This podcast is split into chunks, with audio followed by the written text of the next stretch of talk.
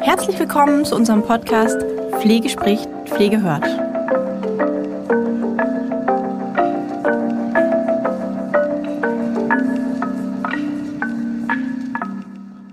Ja, herzlich willkommen zum Pflege spricht, Pflege hört Podcast. Ich begrüße euch und ihr hört es wieder, die Frau Ruchnewitz ist auch heute nicht am Mikro, sondern ich, der stellvertretende Geschäftsführer Christian Karl. Und ich begrüße heute den Herrn Holger Ohm. Hallo, Herr Karl, hallo liebe Zuhörerinnen und Zuhörer.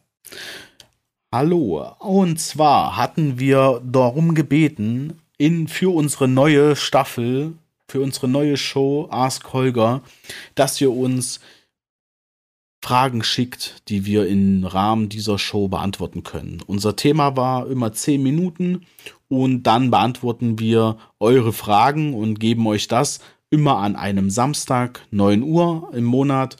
Ähm, als Input raus. Jetzt ist es so, dass wir eine Frage bekommen haben, die wir aber auf jeden Fall in der Ask Holger Show haben wollten, aber nach langen Gesprächen im Vorfeld festgestellt haben, zehn Minuten sind einfach zu wenig, um das zu beantworten. Und deswegen haben wir gesagt, wir machen das außer der Reihe. Und deshalb kommt der Podcast tatsächlich noch vor der nächsten Ask Holger Folge. Die nächste Ask Holger Folge ist jetzt am Samstag dran, 9 Uhr. Und ja, dann würde ich vielleicht vorschlagen, dass ich einfach kurz die Frage nochmal wiederhole, wie beim letzten, bei, beim letzten Mal. Also wer die erste Ask Holger Folge noch nicht gehört hat, schaut gern mal in die Playlist rein und ähm, hört sie euch an. Auch da haben wir drei Fragen äh, beantwortet. Aber starten wir mal in die Frage rein. Also, die Wiebke hat uns ähm, geschrieben, und fragt uns zum Thema Personalrecruiting. Meiner Meinung nach gibt es viele kompetente Pflegefachkräfte, welche aus persönlichen Gründen in branchenfremde Berufe abgewandert sind. Welche Voraussetzungen müssen gegeben sein, damit man diese zurück in den Pflegeberuf rekrutiert und sich an das Unternehmen binden? Wie kann man das umsetzen? Stichwort Angebot zur Work-Life-Balance, Übernahmekosten zur Kinderbetreuung, Bonuszahlung bei guter Arbeit etc. pp. Ja, danke Wiebke für diese Frage. Das ist natürlich eine Frage, die super spannend ist und ich freue mich jetzt schon, mich ein bisschen zurückzulehnen und auf diese Antwort zu hören. Ja, Wiebke, deine Frage fand ich sehr faszinierend, weil das, glaube ich, eine Frage ist, die sich viele Pflegeeinrichtungen stellen, weil wir hören immer wieder jetzt nicht nur durch Corona, dass viele irgendwann die Nase voll haben aus den verschiedensten Gründen und aus dem Beruf rausgehen und in andere Berufe äh, einschwenken. Und da müssen sich die Betriebe, die Leitungen und die Leitungskräfte sich wirklich mal Gedanken machen, warum ist das so? Was waren denn die Beweggründe dafür? Und äh, wenn ich denn dort frage, heißt es ja, die verdienen woanders mehr Geld, dann widerspreche ich den Leitungskräften immer. Geld beruhigt zwar, aber macht nicht glücklich. Wenn man jetzt schaut, wer ist denn überhaupt in den Pflegeberuf reingegangen irgendwann mal?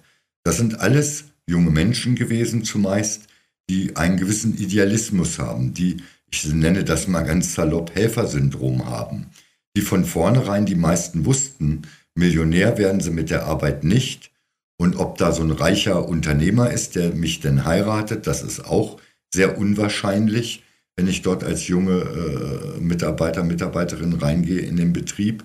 Das heißt, es spielen noch ganz viele andere Faktoren eine Rolle. Und da möchte ich einfach mal ein bisschen ausholen und mal einiges äh, zu erwähnen. Die Arbeitszeit. Ein großes Problem ist, behaupte ich, die Arbeitszeit. In vielen Betrieben wird fünfeinhalb, sechs Tage Woche gearbeitet. Das bedeutet zwölf Tage arbeiten, zwei Tage frei. Und wenn man denn jetzt noch irgendeinen Notstand durch Corona bedingt hat, einen anderen Infektionen im Haus oder Mitarbeiter kurzfristig ausfallen, ist selbst das nicht immer möglich. Ist die Frage, warum müssen wir so kurze Schichten arbeiten?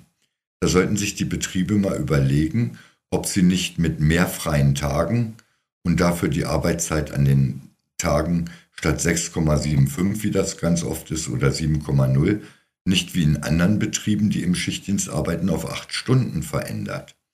Das heißt, wenn die Leute jeden Tag mehr arbeiten, eine oder mehr Stunden, haben sie natürlich auch dementsprechend mehr frei. Und dann gibt es natürlich auch die Möglichkeit, wenn die Leute mehr frei haben und jetzt fällt doch mal einer aus, was passiert denn dann? Dann habe ich Leute, die statt vielleicht vier oder fünf Tage im Monat frei, sieben, acht oder neun Tage frei haben. Wenn ich sie denn mal bitte, einen Tag einzuspringen, wäre das vielleicht überlegenswert, ob das nicht funktioniert. Und da kann ich etwas aus meiner Erfahrung erzählen. Ich habe vor etwa zehn Jahren ein EU-Projekt e betreut äh, bei uns in Niedersachsen, wo es darum ging, dass man äh, ja die Belastung insgesamt, den Stressabbau in den Betrieben für äh, Mitarbeiter in der Pflege reduzieren wollte. Und da haben wir genau dieses Projekt in einem ambulanten Dienst durchgeführt, dass wir dort weniger Touren gebaut haben, sodass die Mitarbeiter mehr frei hatten.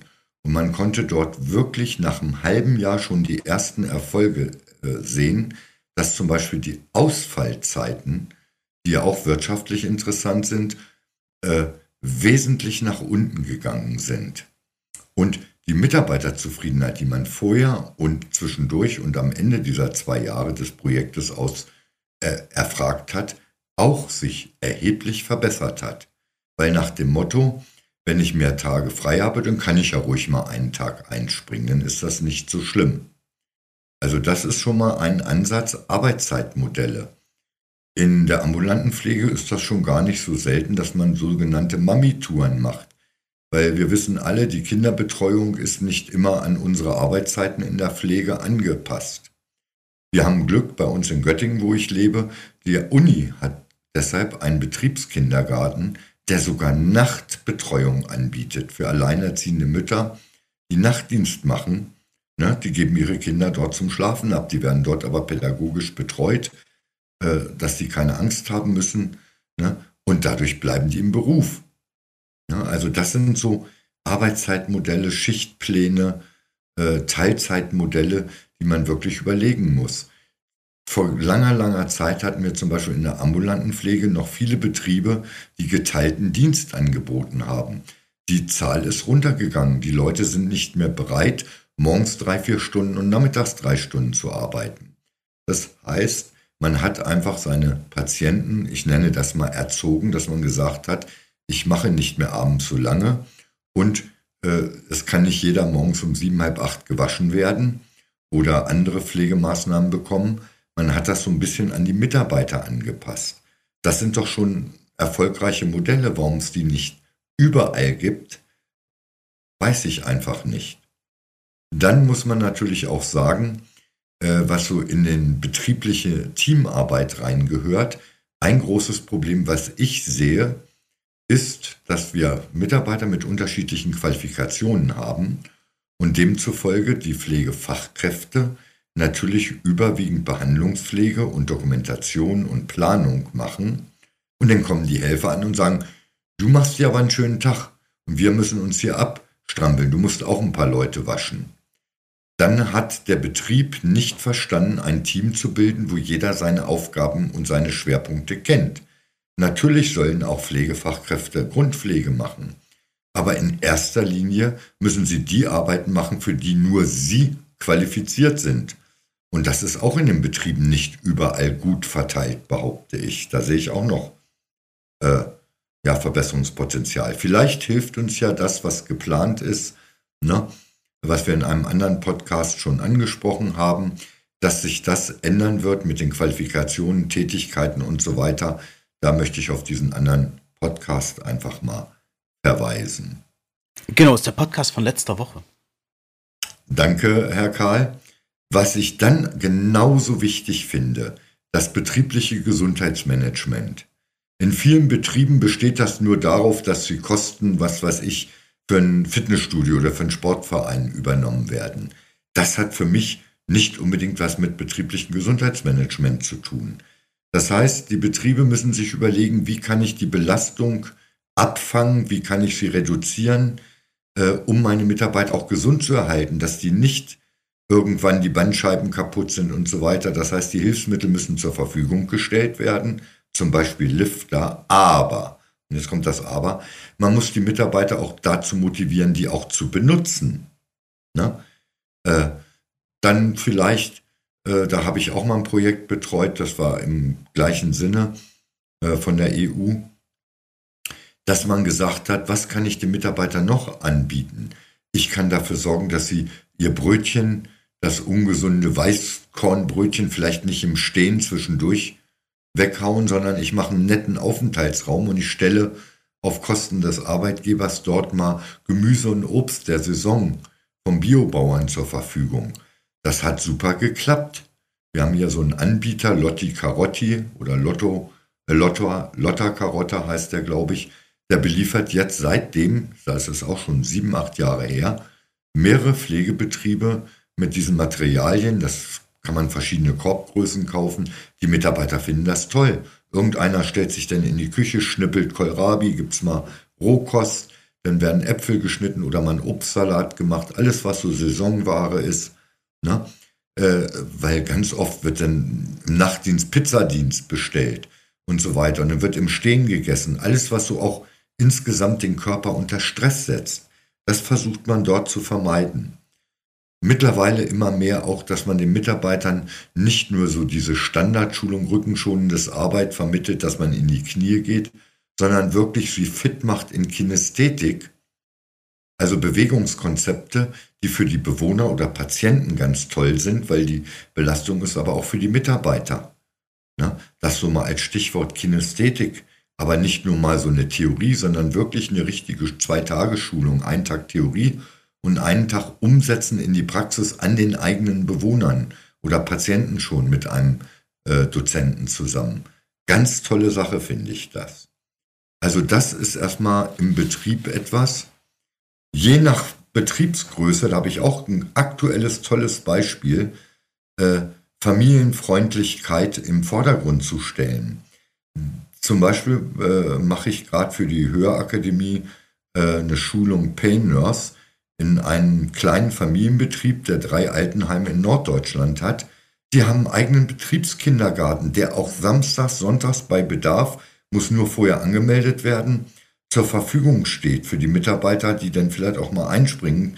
Freitags hören, ich muss Wochenende arbeiten. Dann wird gesagt, okay, dann kommt eben eine dieser ausgebildeten Kräfte und kriegt das bezahlt, macht dann eben, solange die in der Schicht ist, sich um das oder die Kinder äh, kümmern. Das finde ich sowas toll. Und dann habe ich mich mit der einen Pflegedienstleitung, die auch am Kurs teilnimmt, unterhalten, was die alles den Mitarbeitern anbieten an betrieblichen Gesundheitsmanagement und anderen Faktoren, die das Betriebsklima fördern. Äh, die haben auch kaum Fluktuation. Natürlich haben die auch immer wieder mal eine Stelle frei, aber es gibt kaum eine Fluktuation. Und das sind drei Häuser, die da so im flachen Land an der Küste verstreut sind. Äh, da fährt auch mal, ich hatte jetzt eine Schulung und da war was ausge, jemand ausgefallen. Da ist eine Teilnehmerin freiwillig nach der Schulung noch für zwei Stunden 20 Kilometer ins nächste Haus gefahren, um da Medikamentengabe machen zu können und so weiter, eine Kollegin unterstützen. Das ist ein ganz tolles Team, weil einfach der Betrieb ganz, ganz viel macht. Dann ein ganz großes Thema ist, wir haben natürlich auch immer mal wieder Leute, die etwas länger krank sind wo die Ursachen vielleicht auch in der Arbeitsbelastung liegen. Dass man dann, sobald die zurückkommen, entweder kommen sie stundenweise zurück, ne, äh, und wir sollen sie stundenweise integrieren, aber was nützt das, wenn sie halbe Stunden arbeiten, aber wir sie vollpacken mit Arbeit? Das heißt, dann müssen die Leitungskräfte darauf achten, dass ich wirklich ein echtes Rückkehrgespräch führe was äh, kann ich dir jetzt Gutes tun, wenn du langsam wieder anfängst, dass du nicht gleich wieder ausfällst? Welche Belastungen kann ich dir zumuten, welche nicht? Dass man dann ein ernsthaftes Gespräch macht, dass sie vielleicht bestimmte Aufgaben auch langsamer machen, weniger in der Zeit wie sonst. Das ist ganz, ganz wichtig. Dann gehört für mich dazu, äh, dass die Pflegekräfte äh, die die Belastung haben, die sich nicht immer trauen, die haben manchmal das Schild Opfer auf der Stirn stehen, äh, dass die Pflegedienstleitung, die Wohnbereichsleitung erkennen, da ist ein Mitarbeiter an der Belastungsgrenze. Ja?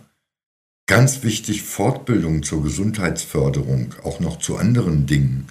Äh, dazu gehört Stressabbau, also äh, ich sage mal ganz einfache Dinge wie autogenes Training, äh, relat, äh, mus progressive Muskelentspannung nach Jakobsen und solche Dinge, Yoga vielleicht, äh, äh, Tai Chi und solche Sachen, die ganz, ganz viel bringen.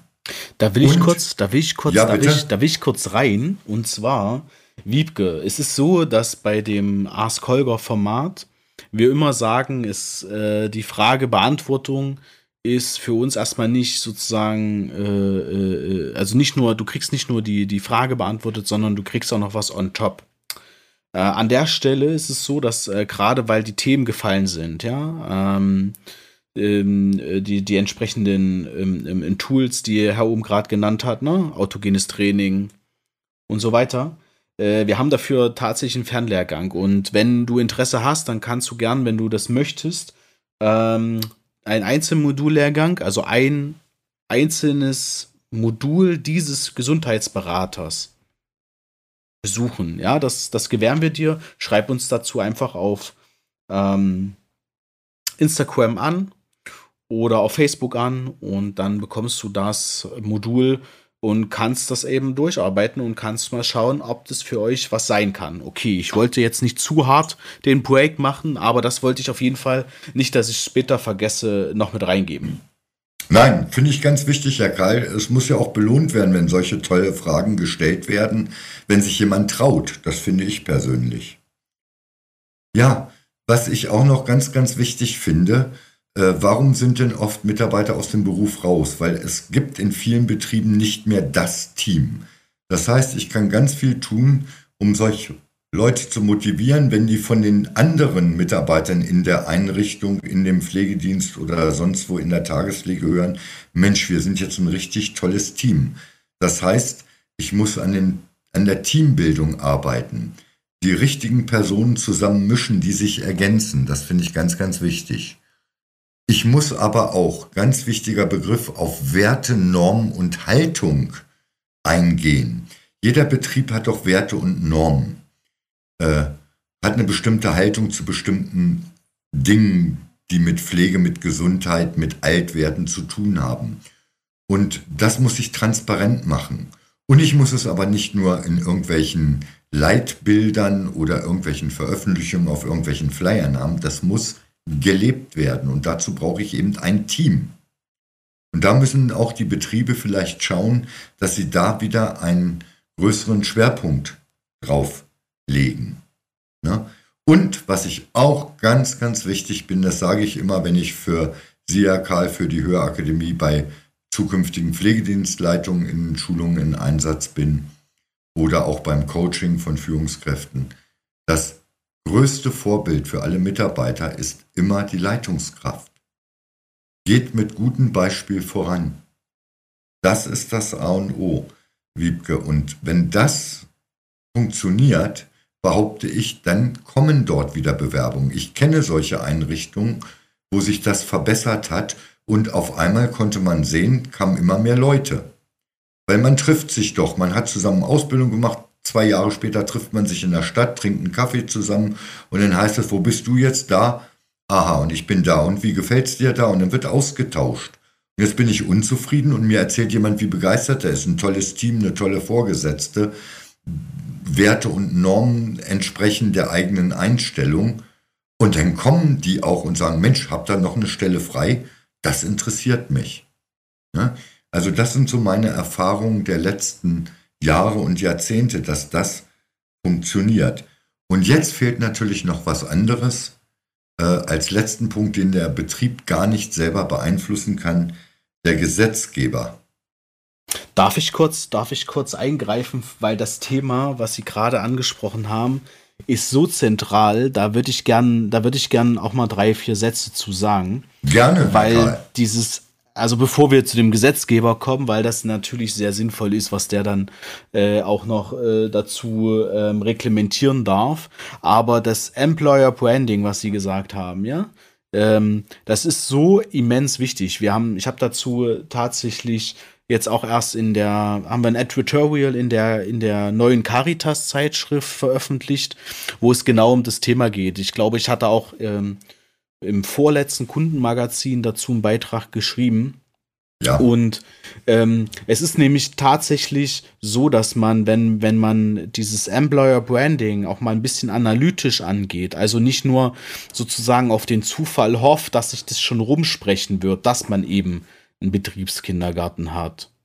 Oder dass man eben Work-Life-Balance oder das, wo man sich halt unterscheidet, man ein anderes Schichtsystem etc. fährt. Ja, das wird sich, da haben Sie völlig recht, sicherlich rumsprechen, wenn man sich irgendwo mal trifft. Ja, aber es ist doch viel, viel effektiver, wenn man es sozusagen proaktiv angeht. Das heißt, wenn man sich auch mit seiner, mit seiner äh, Marke, ja, ähm, nichts anderes bedeutet ja Brand, ja, Marke, ähm, auch nach außen darstellt in seinem entsprechenden Umkreis. Ja, wenn Sie jetzt äh, in einem Ort aktiv sind oder äh, in einem Landkreis aktiv sind, warum ähm, gehen Sie dann nicht mal auf den EDK zu und sagen, okay, ähm, wir, wir würden gern äh, da irgendwie mal eine Case unseren Fall präsentieren in äh, bei ihnen im Laden irgendwo, ja, also ähm, da gibt es ja irgendwelche so, so, so, Reklamewände und so weiter. Ja, das klingt jetzt zwar so ziemlich oh, 1990 mit in, in, in den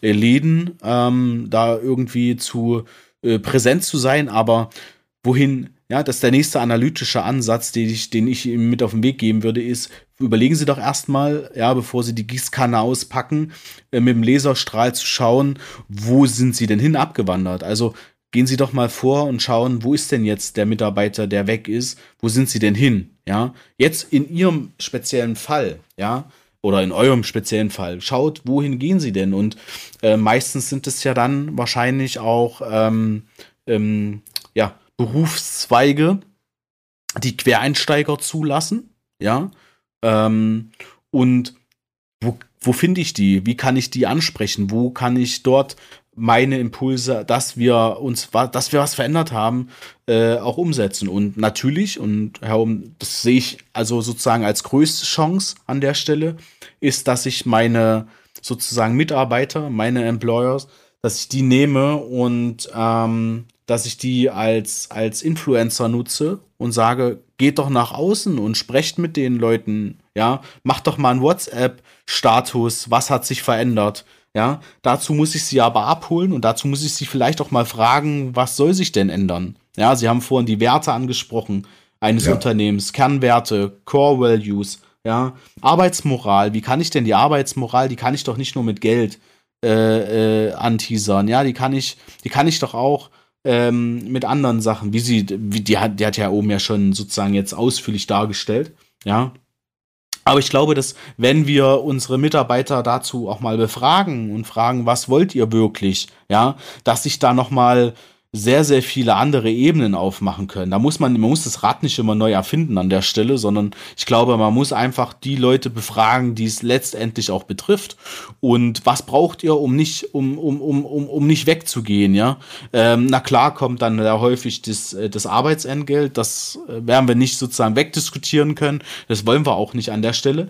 Aber es gibt vielleicht irgendetwas, ja, so ein Gutschein zur Massage einmal im Monat, ja ähm, oder einen äh, äh, äh, Essensgutschein beim Griechen um die Ecke. Irgendetwas, wo man die Wertschätzung nochmal geben kann, die man vielleicht bei einem, bei einem Unternehmen, wo man hin abwandern möchte, nicht finden wird.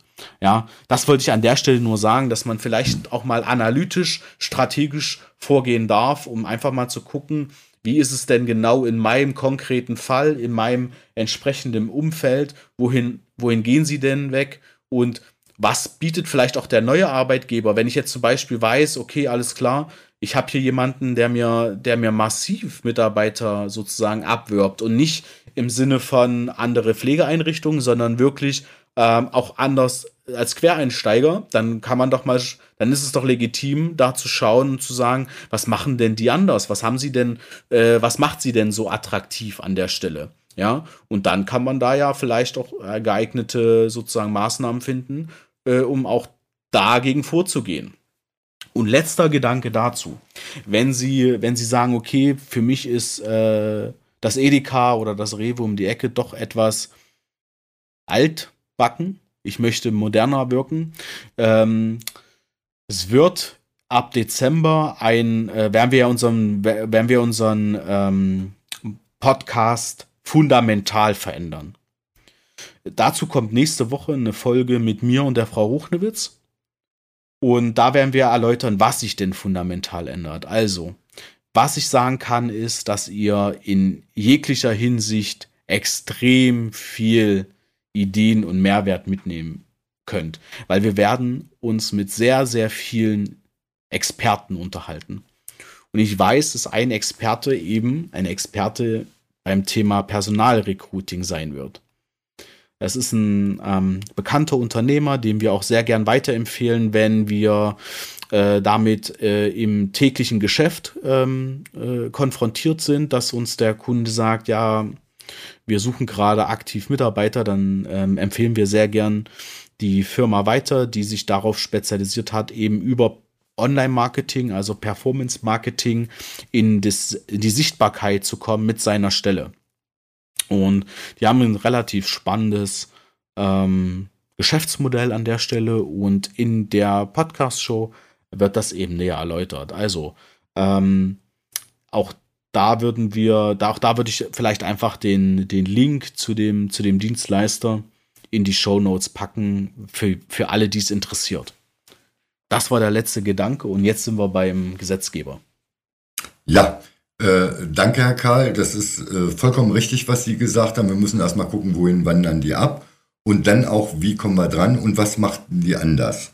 Und ich habe dann noch mir aufgeschrieben, der Gesetzgeber äh, mit dem Stellenschlüssel und den Aufgabenverteilungen, was ja jetzt im Kommen ist. Das hatten wir ja schon in einem Podcast angesprochen.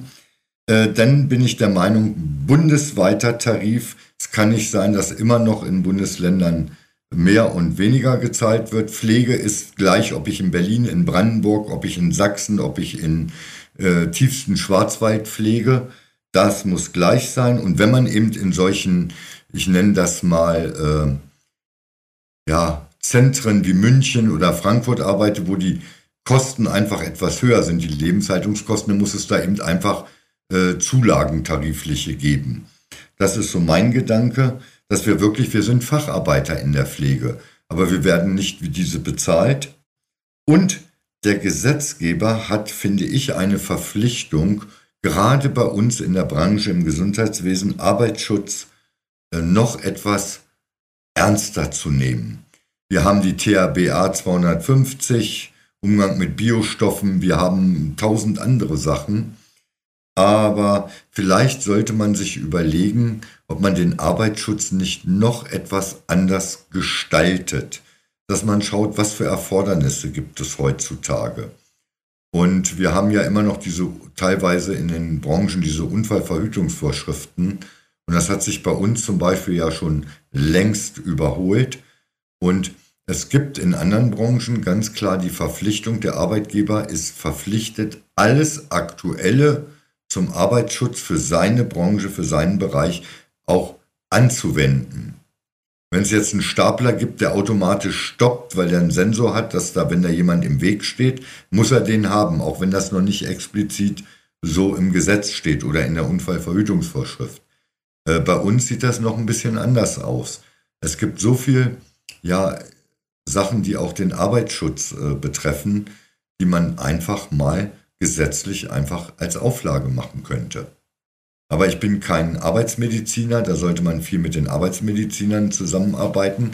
Da habe ich nur ein einziges Beispiel zum Abschluss.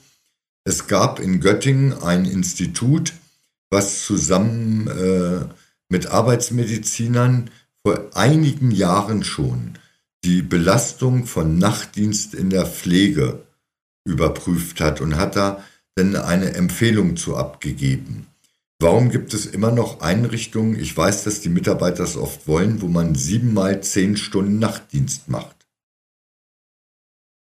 Wo man weiß, dass aus arbeitsmedizinischer Sicht her das absolut kontraproduktiv für die Gesundheit ist. Ich weiß, dass die gerade die Dauernachtwachen werden mich jetzt steinigen, da bitte ich um Verzeihung, aber das ist meine persönliche Denkweise. Ich habe früher als ganz junger Pfleger auch gern Nachtdienst eine Woche gemacht, hatte man ja anschließend eine Woche frei, aber es ist für den Körper auf Dauer eben nicht bekömmlich. Und da müsste man einfach einen Riegel vorschieben. Aber das ist, wie gesagt, so meine persönliche Meinung abschließend dazu. So, Wiebke, ich hoffe, wir konnten dir ein paar Anregungen geben, Gedanken, die du vielleicht in deinem Betrieb mit deinen Kolleginnen und Kollegen, mit den Vorgesetzten, Leitungskräften, Betriebsleitung einfach besprechen kannst. Wo könnte euch der Weg hinführen? Jo, vielen Dank. Da schließe ich mir natürlich an. Wiebke, wenn die Frage für dich noch äh, sozusagen ein paar Elemente offen hat, dann schreib uns das super gern, ja. Ähm, dann schauen wir, ob wir vielleicht einfach dann äh, den, die nächste Nuance in zehn Minuten packen können und ähm, hoffen aber, dass natürlich die Inhalte für dich jetzt erstmal was bringen. Melde dich bezüglich des, ähm, des Einzelmodullehrgangs bei uns und ja, ich freue mich, dass ihr am kommenden Samstag 9 Uhr eine weitere äh, Folge der Staffel Ask Holger hören dürft. Ähm, schaltet super gern ein und ja, dann danke ich Herr Ohm für die sehr ausführliche Erklärung und Beantwortung der Frage von der Wiebke. Ich glaube, dass das ähm, unseren Hörern wieder extrem viele Ideen auch mit auf den Weg gibt. Vielleicht auch mal ähm, zu schauen, was können wir in unserem Umfeld machen, was ist denn überhaupt alles möglich, ja, Thema Betriebskindergarten etc. Und ja, vielen, vielen Dank, danke, dass Sie sich die Zeit genommen haben ähm, für die Fragebeantwortung. Gerne, kein Problem. Und ich freue mich, euch demnächst wieder bei einem Podcast, entweder Ask Holger oder anderen, äh, wieder als Hörer, Hörerin begrüßen zu können. Bleibt gesund bis dahin und stellt eure Fragen. Wenn ich kann, werde ich beantworten. Wenn nicht, versuche ich Antworten mir woanders zu holen. Vielen Dank und wir sind raus. Bis zum nächsten Mal. Ciao. Ciao.